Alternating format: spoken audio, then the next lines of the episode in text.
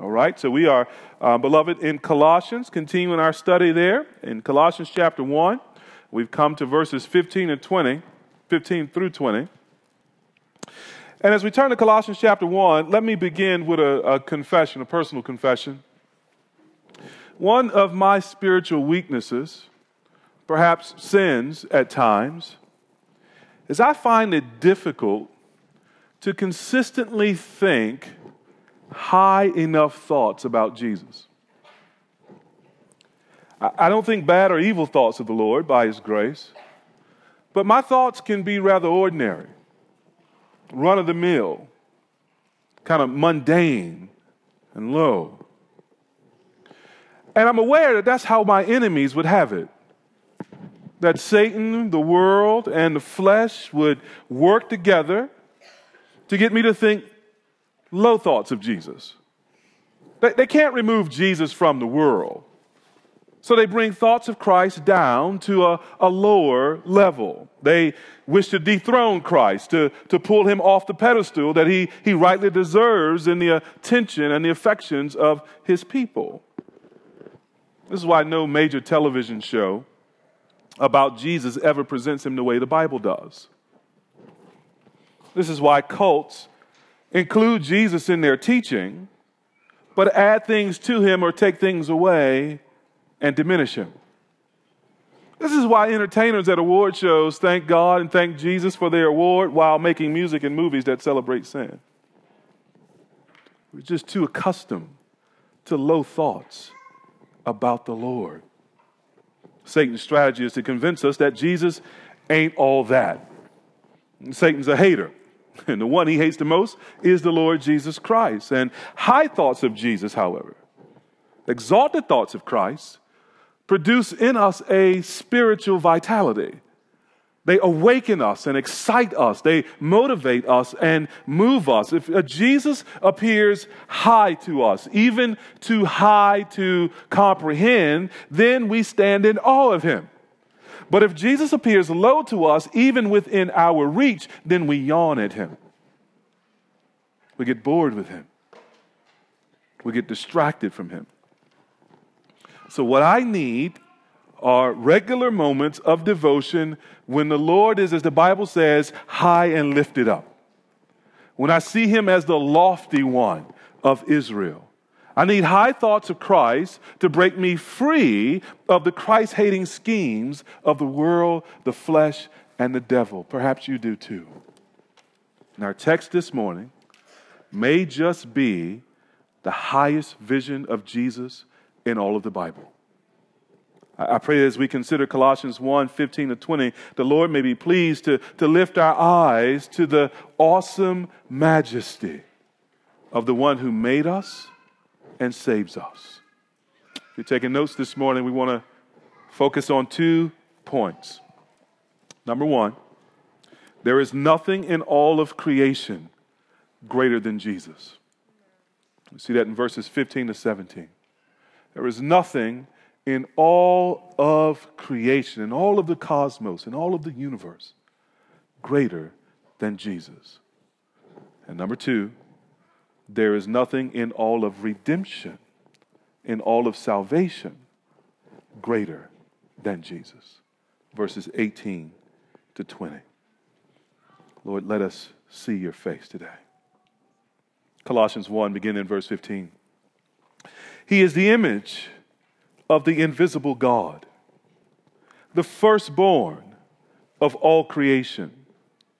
For by him all things were created in heaven and on earth, visible and invisible, whether thrones or dominions or rulers or authorities, all things were created through him and for him. And he is before all things. And in him all things hold together. And he is the head of the body, the church. He is the beginning the firstborn from the dead, that in everything he might be preeminent. For in him all the fullness of God was pleased to dwell, and through him to reconcile to himself all things, whether on earth or in heaven, making peace by the blood of his cross. This, many scholars think, is a hymn that the Apostle Paul inserts right in the middle of his letter to those Christians in Colossae, Colossae that he has heard about, a church that's been planted by one of his colleagues, Epaphras. And this hymn kind of picks up right where verse 14 leaves off, where verse 14 makes reference to Christ, in whom we have redemption, the forgiveness of sins. And it's as if Paul erupts in poetry and song, and it's as if he wants to press home really clearly that this one in whom we have redemption and the forgiveness of sins, well, he ain't ordinary. That our thoughts of him must be high. If indeed we want to ascribe to him the majesty that he deserves. And we might divide this hymn into two sections. Verses 15 to 17 really focus on Jesus' relationship to all of creation. And verses 18 to 20, you'll see there he shifts and he then begins to be, speak of the body, the church. And so he focuses on Jesus' relationship to the new creation, to the church, to the redeemed humanity that he has purchased with his blood.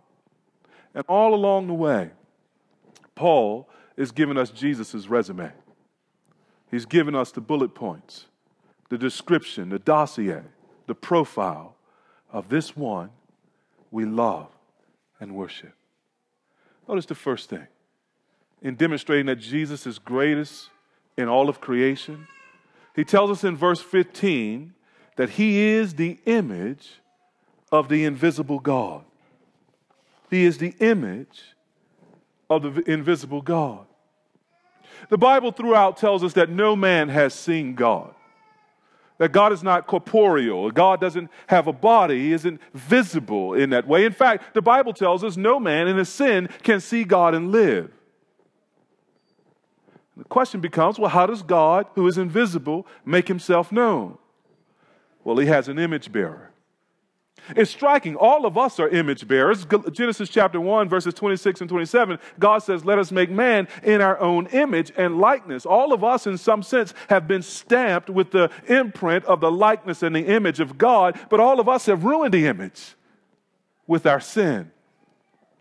We're like a little child first learning to color who picks up a, a black crayon and takes a, a Rembrandt and begins to just sort of scrub all over the image. It's still a Rembrandt, but it ain't what it was, is it? So it is with us in our sin. But, but God has now a perfect image bearer, a perfect likeness, a, a perfect revelation of, of who He is, and it's His Son, Jesus Christ. So if we want to know what God, the invisible, is like, we look at Jesus, the visible. We don't need an artist rendering. We don't need movies. We don't need special Easter documentaries on major network television. We come to the Gospels, we come to the Bible, and we look at Jesus, for he is the image of the invisible God. Hebrews chapter 1, verse 3 says, He is the radiance of the glory of God and the exact imprint of His nature. You know what an imprint is? Have you've ever cleaned the windows in your house or glass table in your house and Little kid come in there and put his hands all over the, the glass. He leaves what? He leaves an imprint, doesn't he? He leaves, he leaves fingerprints and an impression. Well, stamped on the Son of God. It's the exact imprint of God Himself. Some people pretending to be scholars say Christians, later Christians, made things like this up. But, beloved, these are things that Jesus says about Himself. So keep your finger in Colossians chapter 1, if you will. Turn with us to the Gospel of John, John chapter 14. In John, Jesus is talking with his disciples there, and there's a disciple there named Philip. In John chapter 14, verse 8, Philip has a request, a, a beautiful request, a wonderful request of Jesus, and, and yet it's missing something. Philip asked Jesus, he said, Lord, show us the Father, and it is enough for us. I like that. Philip saying, All I want to do is see God. If I could just see God, if I could just get a glimpse of God, that will be enough for me. I think Philip is probably reading Psalm 17, 15, where David says, I, I, in my righteous, when I see God, I shall be satisfied.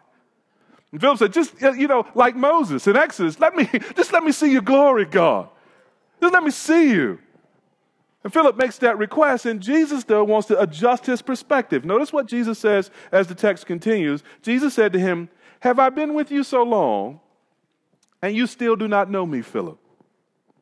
Whoever has seen me has seen the Father.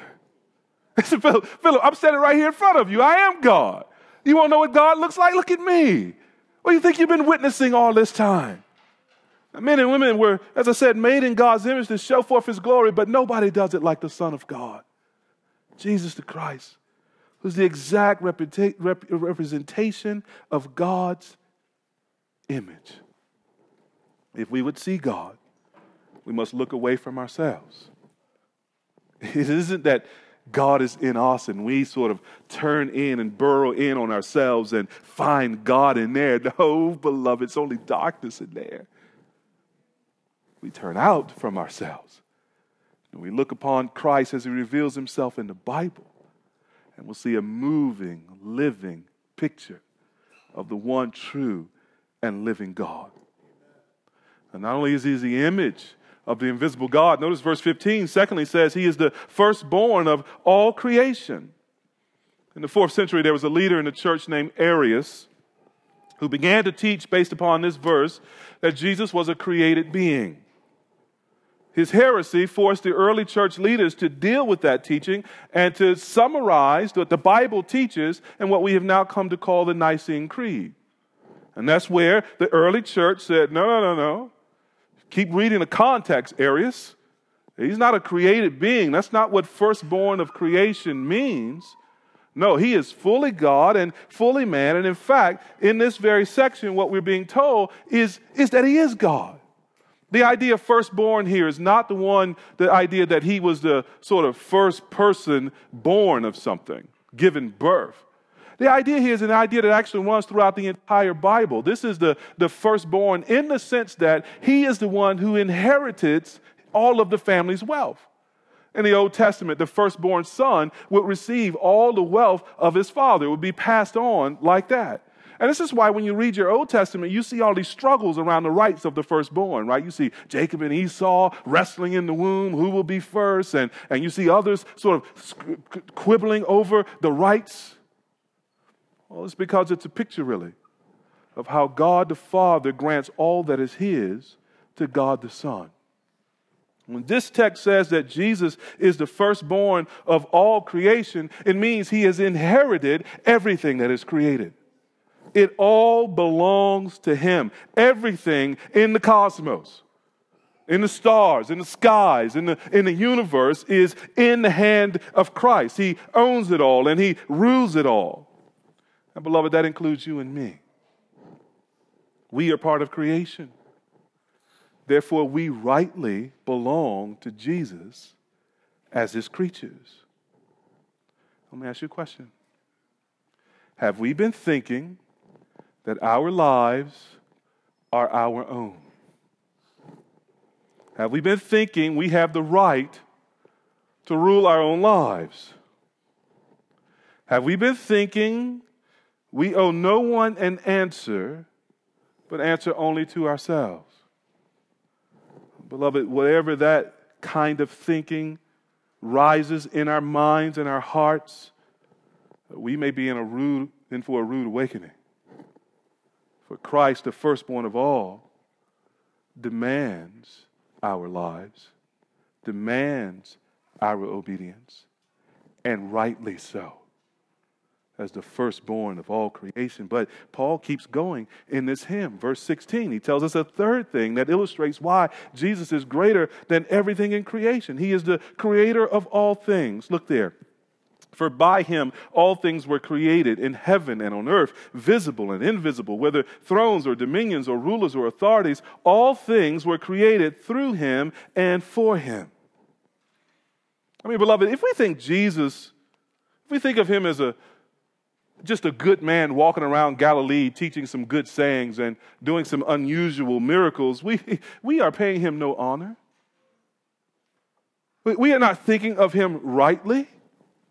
When we think of Jesus, verse 16 says, we must think of him as the creator of the universe. He's not just the one who inherits it, he's the one who makes it. Verse 16 reminds us of Genesis 1 1, doesn't it? In the beginning, God created the heavens and the earth.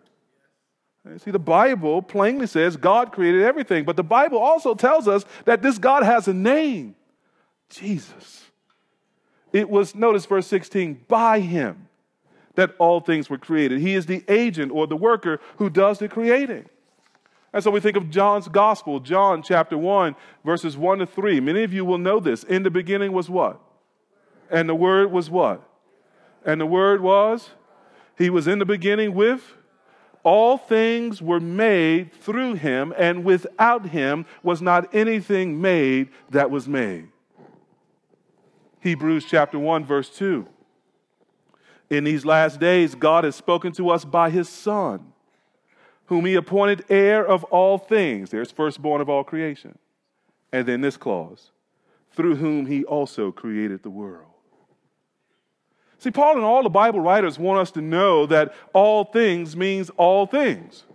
That's why he added in heaven and on earth, visible and invisible, whether thrones or dominions or rulers or authorities. Heaven and earth refer to things above and below. The entire universe. Visible and invisible refer to things you can see and things you can't see. We can see water but not wind. Both are created by Christ. We can see war, but not emotion. Both are equally real and sometimes destructive.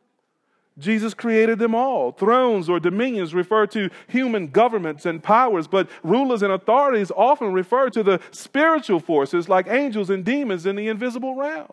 It doesn't matter whether you're talking about angels you can't see or presidents you elect, Christ made them all. All things were made through him, and without him was not anything made that was made. And in some indescribable way, the universe was made through him. Notice the change in preposition. Not just by him, but through him. Reminds us of Acts 17 28. In God we live and move and have our being. In some way, Jesus not only created all things in the beginning, but remains the very ground of all existence and creation.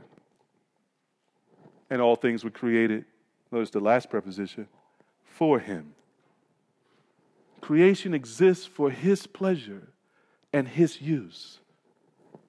Creation ends in his hands as one commentator puts it, Christ stands at the beginning of the universe as the one through whom it came into being, and he stands at its end as the goal of the universe. The universe finds its purpose and meaning in Jesus. And so do we, beloved. This is why the quest for meaning apart from Christ is so frustrating and empty. We come to laugh at those people who say, they need to take time off from school or work so they can travel and find themselves. So, where did you last put yourself? And we chase it and we look, just as we were singing in that song, I looked everywhere for something better than Jesus. And here's what we discover meaning clicks into place, purpose settles into the heart, identity gets shaped and solidified when we come to this Jesus. We, we don't find ourselves until we find Him and until we find ourselves in Him. For He is the one for whom we was made, the one who made us. Our, our purpose is fulfilled in Christ. But we miss that if our thoughts about Christ are low. Oh, he is our creator, beloved. And notice this in verse 17. Paul wants to keep exalting Christ in our sight. He, he wants to keep lifting Jesus higher so we might break free to worship him. So verse 17 says, and he is before all things. This can mean two things. Either Jesus is before all things in regard to time, or Jesus is before all things in regard to importance or priority or rank. But almost always, Paul uses this phrase with regard to time. He's pointing out to us that not only is Jesus the creator of all things, but he's so far from being a created being himself, he exists eternally. He exists before the worlds begin. He exists before time. Time is a creation of His. He's on the other side of go. This is Jesus. Again, he gets into trouble. Jesus himself, when he, when he teaches this about himself, you'll recall in, I think it's John chapter 8, he's having this conversation with the religious leaders of his days, Jewish people who are big on Abraham and talking about their father Abraham. And Jesus says something like this Before Abraham was, I am. And they knew exactly what he was talking about because he used the, the divine name, I am. I am the self existent one, the one who has no beginning and no end, who always was and always is and always will be. And they knew so clearly that he was claiming to be the God who existed before all things. The Bible says they picked up stones to stone him for blasphemy. Men might be confused about this, but Jesus isn't. And a man's never more honest than when he's on his knees praying to God in earnest. He's never more true about himself than when he is praying with, with eternity in view. And we see Jesus praying in John chapter 17, nearing the end of his earthly ministry. And in John chapter 17, he prays this in verse 5 Father, glorify me in your own presence with the glory that I had with you before the world existed. He's conscious of his pre existence and eternality, even in his prayers. Men may be confused about this, but Jesus isn't. Not in the least. If a skeptic who never knew Jesus says Jesus was not pre existent and was not God, and Jesus says in the Bible that he was, I'm going with Jesus. The Lord existed before creation itself. And the question for us is what difference does this make? Why does Paul tell us that he is before all things, that he existed before all things? Well, it means Jesus cannot be contained or limited to creation. He's not stuck in the world the way we are. He is before creation, and as firstborn, he rules creation. That means Jesus can help me when I need it. Uh, or, or, Jesus' preexistence also means that he has seen everything that has ever happened and nothing is new to him.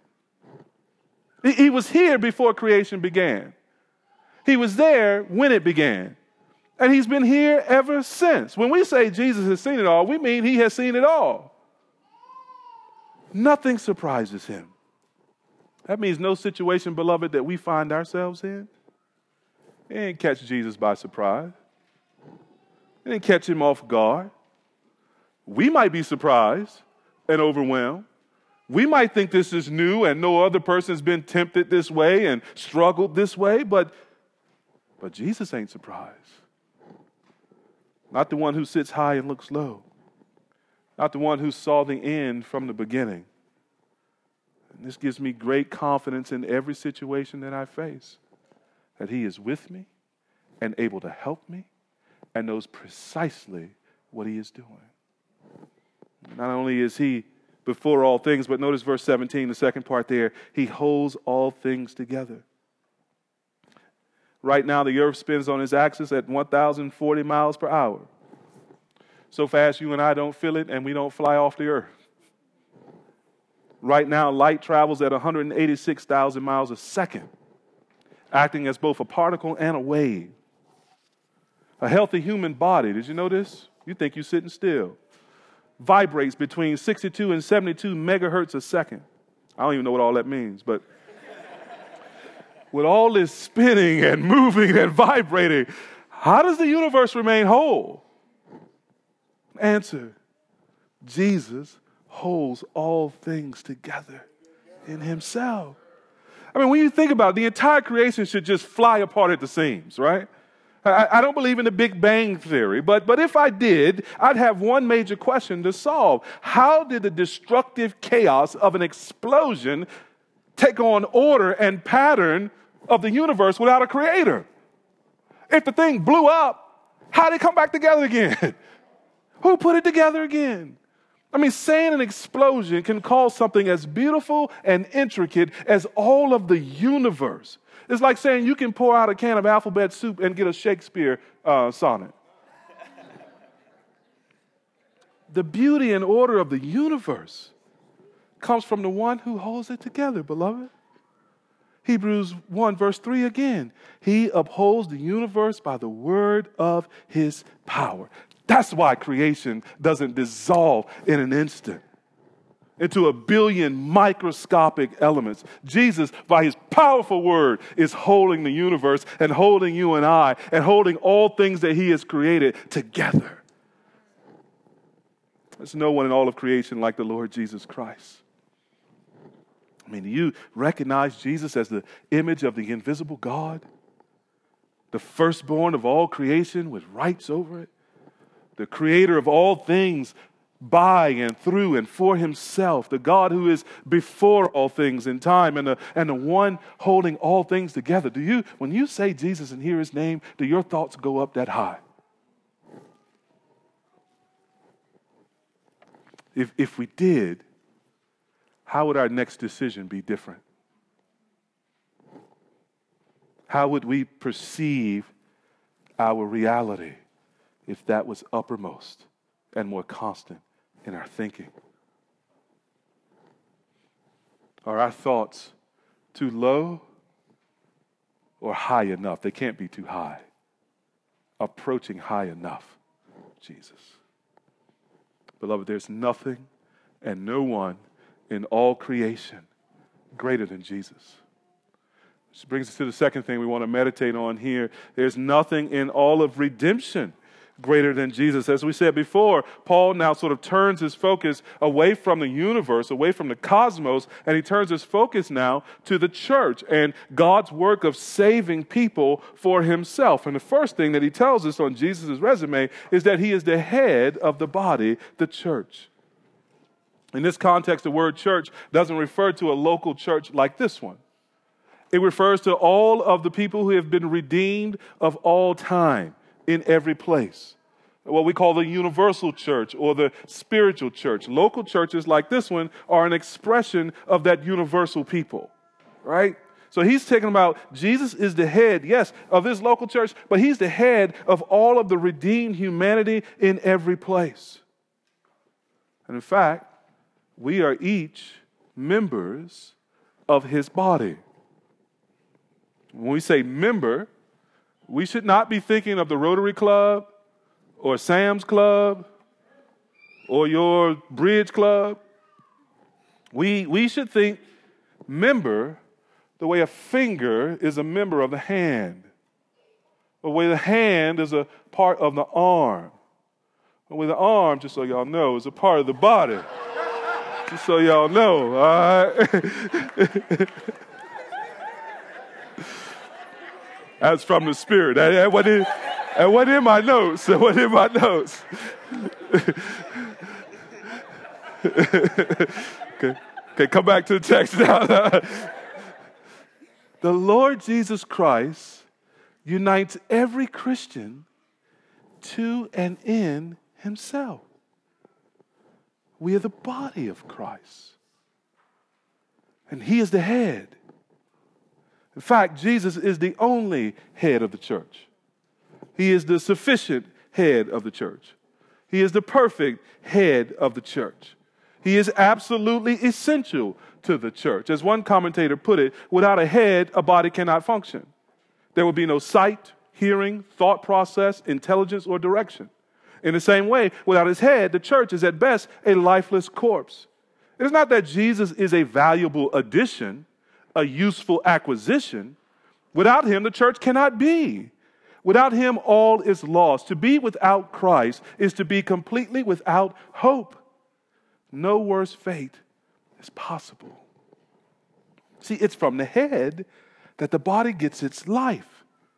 That's why Paul in Colossians chapter 2 verse 19, you can let your eyes drift over there, tells us that we ought to hold fast to the head, from whom the whole body nourished and knit together through its joints and ligaments, notice, grows with a growth that is from God. If you want to grow with a growth that comes from God, then we must remain connected to the head from whom the life comes. There are other ways of growing that are not from God self effort and grit and determination, and they all have their place. But the best growth, beloved, the sweetest growth, the growth we really want, is the growth that God produces from his head through the body to every member. That growth that comes as a consequence of being spiritually united to Jesus. And this is remarkably liberating as we'll get to as we'll see when we get to Colossians chapter 2. For if we are joined to Christ, Christ who is always living lives in us. And living things grow. And he produces that growth. Our head, Jesus Christ, rules over us and works through us as his body. But notice, secondly, he's also, again, the beginning, the firstborn and preeminent. You see the way in which Paul is covering the same ground as he did in those first three verses, only now he's doing it with his focus on the church. Just as Jesus is before all things in creation and is the firstborn of creation, so Jesus is, notice, the beginning and the firstborn from among the dead with regard to the church. In other words, Christ is the first of the new humanity. He's the first of the church. He's the first of the resurrected and recreated humanity that he works in himself. As we said, there would be no church if there was no Jesus. He starts the church, he's the founder of the church. Matthew chapter 16, he's the builder of the church, and the gates of hell will not prevail against it. But not only will there be no church without Jesus, but you can have no Jesus without the church. The church is his body, united to him as its head. So we must be in the body in order to be in him.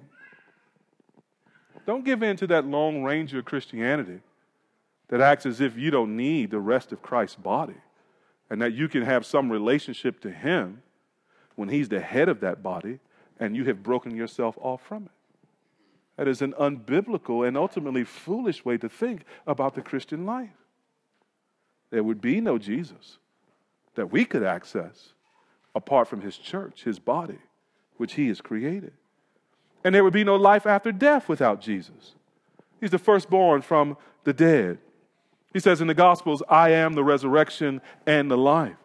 And just as he has rights over all of creation, so as firstborn from the dead, he has rights over all those raised from the dead, whether they are raised to his final judgment because of their sin or raised to their perfected redemption because they believe in him. He is the Lord of the living and the dead, the Bible tells us. And so, as one writer put it, we who expect to rise into the life of God owe it all to him because he is risen for us. Our resurrection is simply the fuller part of his resurrection. Our rising from the dead happens only because Christ rose from the dead. And the reason that Jesus is the beginning and the firstborn to the church is so that, notice the verse, in everything he might be preeminent. In other words, so that Jesus might be first above everything. As I said before, the, the only ruler to the church is Jesus. The owner of it all is Jesus. High and lifted up in the church above everything is Jesus. And this idea that Jesus is preeminent strikes at the very heart of our often low thoughts about Christ. We think low thoughts of Jesus, we begin to put ourselves or to put other things on roughly the same plane and level as Christ. We lose or forget his preeminence. And here's what one commentator says It is always a temptation for Christian leaders, speaking to leaders now, to want a place in the sun. But the primacy belongs to Jesus. There is no scope whatever for popes in the Christian world. This even applies to Protestant popes, those empire builders who treat local churches as small ponds where they can be the biggest fish. A good test for a church or an individual Christian is to ask who sits enthroned in glory in your mental world? Oh, my friend, Jesus is the head, the beginning, the firstborn, the preeminent one in the church. Make no mistake about that, beloved. Uh, Jesus is the head of ARC, not Pastor Thabiti. Jesus is the head of ARC, not the elders. And we're a little congregational church, and the congregation has to take action in various things from time to time. But don't get it twisted. The congregation is not the head of the church, Jesus is the head of the congregation. There is one ruler, one Lord, one head who alone is sufficient, who alone is competent to rule his congregation, his people, his body. That is the Lord Jesus Christ. And so all the authority any pastor in this church ever has is delegated. And I'm going to tell you, beloved, uh, an elder with a closed Bible is an elder with no authority. He delegates it to us in his word. We bind the people to his word. We call each other up in his word because this is where he's exercising his headship in his word. Christ is above all. But notice verse 19. It gets better. For the first time in his hymn, Paul now states plainly what has been implied throughout that the fullness of God dwells in Jesus. The Son of God is fully God. This is amazing because he's also fully man. That's why theologians call Jesus the, the God man. And when Paul writes that all the fullness of God was pleased to dwell in him, he's informing us that Jesus is not like the Greek demigods of his day or like the pagan pantheons of his day. Uh, we don't have a, a, system of worship where we worship one supreme God like Zeus, and then we sort of give tribute to lesser gods like Athena or something. No, no, no, no. There is one God in three persons. And all the fullness of this God dwells in the Son, in Jesus Christ. And it's remarkable. Christ makes it so that you can't be a Christian and not believe that He's God. So he says uh, back in John chapter 14, we referenced this before, verses 8 to 11, where P- Philip said, Lord, show us the Father. That, that would be enough for us. And Jesus says, Have I been with you so long and you still do not know me, Philip? Whoever seen me has seen the Father. But he goes on to say this in verse 9. Uh, verse 9. How can you say, Show us the Father? Do you not believe that I am in the Father and the Father is in me? The words that I say to you, I do not speak on my own authority, but the Father who dwells in me does his works. Believe me that I am in the Father and the Father is in me. Or else believe on account of the works themselves. Jesus says, I'm telling you I'm God. And if that's too much for you to comprehend, watch what I do. How I raise the dead and heal the sick. How I forgive sins and walk on water. How I speak to wind and oceans lie still.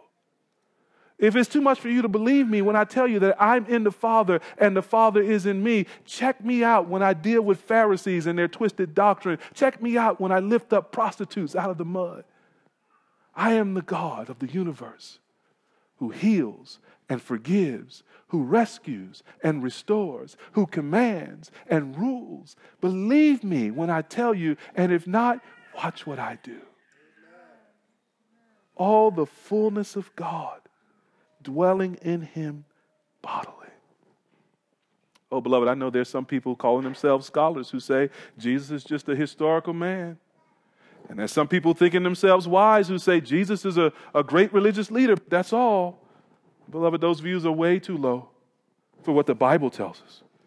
Jesus demands that we believe in him as fully God. And if no one else in all the world believes this about Jesus, his church does, his true church does. We've had our eyes open to see and to know God in the face of his Son. Have your eyes been open, beloved? You see Jesus this way? I hope so. For all the fullness of God lives in him happily, pleased to do so. Christian, consider what this means for you. This is not merely abstract theology. I'll give it to you again in the words of a, another commentary. It's a lengthy paragraph, but walk, walk along with me. He's referring to this verse, and he says, It follows that anyone who has a share in Christ has all that there is of God. Christ is inexhaustible. The treasures of divinity will never run out. The supply of grace is limitless. If we are joined by faith to Him, everything that exists in God becomes accessible to us. All His attributes and all their boundless per- perfection are ours to rest in and enjoy. His searing holiness, His love that knows no limit, his immeasurable power, when Christ makes his home in a human heart, he brings all these and more with him. While we may not yet know God as we ought, or appreciate and enjoy him with a degree that could be ours, yet it remains true that the God that we do not know, enjoy, and appreciate is completely and wholly ours in Christ. We have far more in Christ than we have yet begun to realize. And this is why, of all the treasures we have in Christ, Christ Himself is the greatest treasure. And this is why Paul says over in Colossians 2 9 and 10, again, that the fullness of God dwells in Him bodily, and you have been filled in Him. Oh, beloved, let us today just get our minds around the fact that God fully is in Christ and Christ is in us. And we have been filled in Him and enjoy all that He is and all that He brings. Which brings us to a final thing. Notice that Jesus in verse 20 is the reconciler of all things through the church. Not only does he hold all things together in creation, as we saw, but in the church, he reconciles all things to himself. That's the point of verse 20. Now, by using the word reconcile, Paul is reminding us that sin broke God's relationship with all of creation. All creation was made for Jesus, but sin put all creation in opposition to him. The world is now hostile to God. The creation groans in futility, Romans 8 tells us. Were Christ to leave the world as it is, the entire creation and every person in it would perish in sin and suffer God's judgment. Hell would be our home. But notice what Jesus has done rather than abandon the world to hell, he rescues the world through reconciliation to himself. He, he puts an end to the war and, and brings peace between creation and the Creator. And the reconciliation of Christ is not just personal, it's also cosmic. Notice it, it includes all things.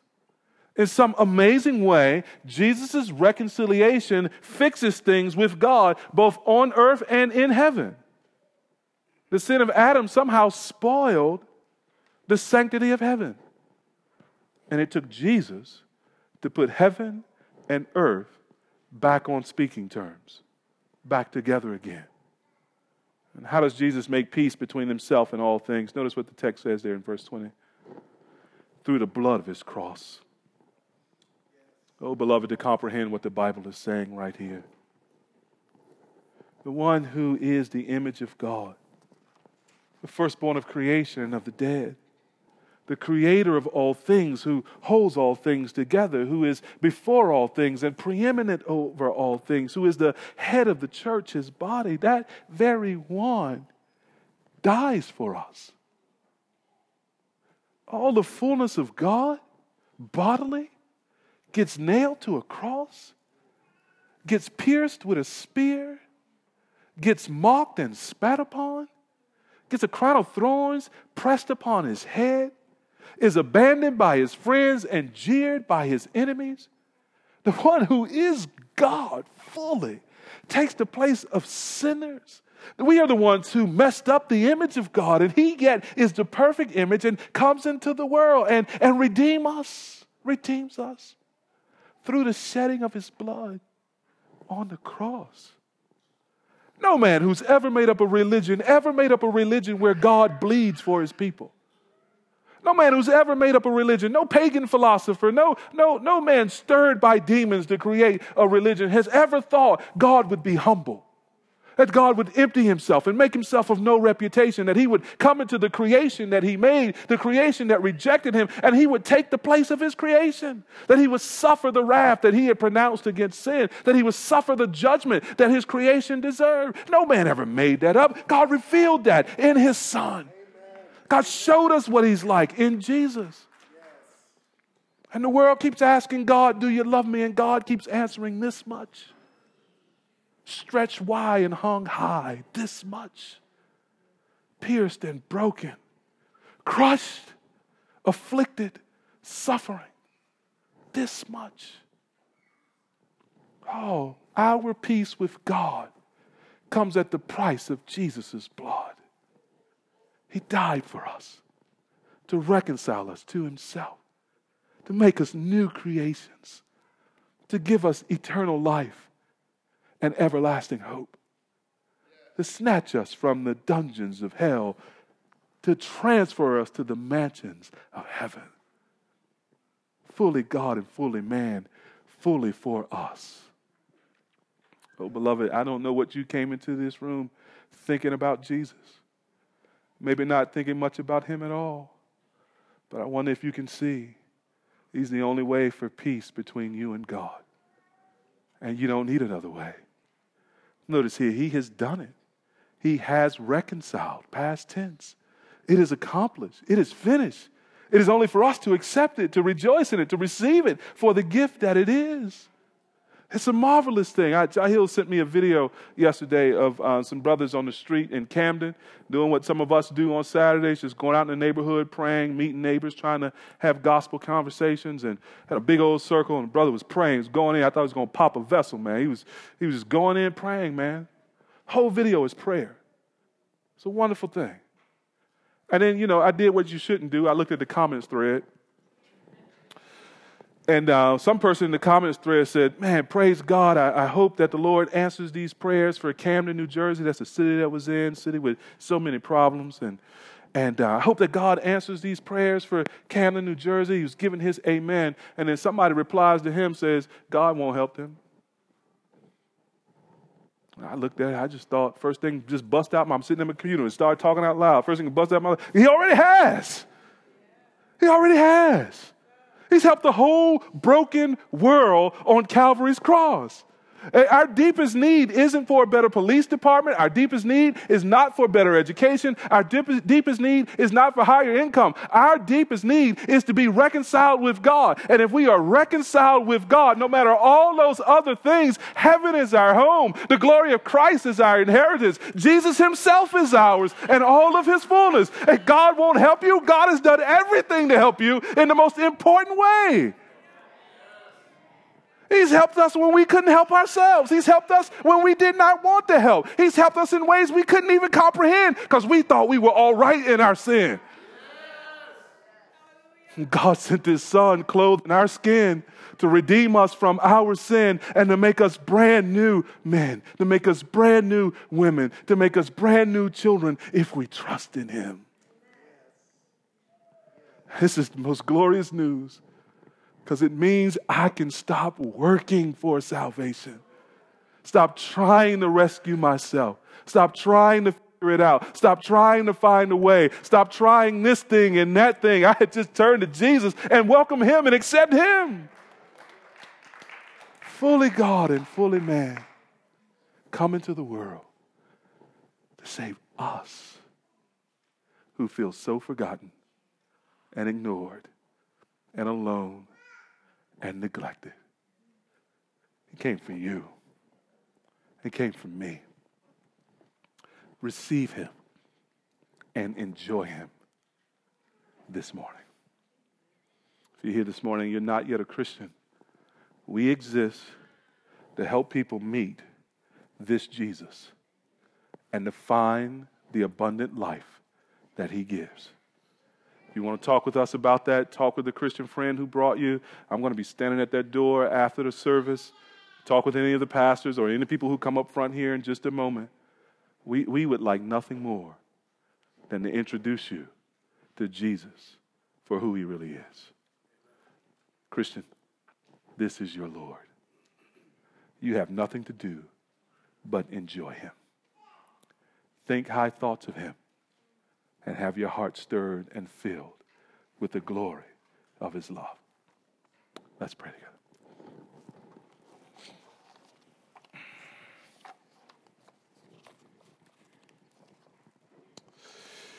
Oh God, the human language has not been created that can adequately explain what you divinely reveal. Our, weak, our words are weak and uninspired compared to who you are in your matchless glory, compared to who you are in your infinite power, compared to who you are in your great sacrificial love. Thank you for speaking to us through your word, the Bible. And thank you for demonstrating your love for us on the cross where you took our place and bore the judgment that we deserve, where you were punished instead of us so that we might be forgiven and might be reconciled to God. We say thank you. And this gift that we have come to know, we want, O oh Lord, everyone to know so that they might know the, the greatest treasure in all existence you yourself. Oh Lord, help us to, in some way, see more clearly, understand more deeply, and treasure more greatly who you are in all of your perfection. We pray this, Father, in Jesus' name. Amen.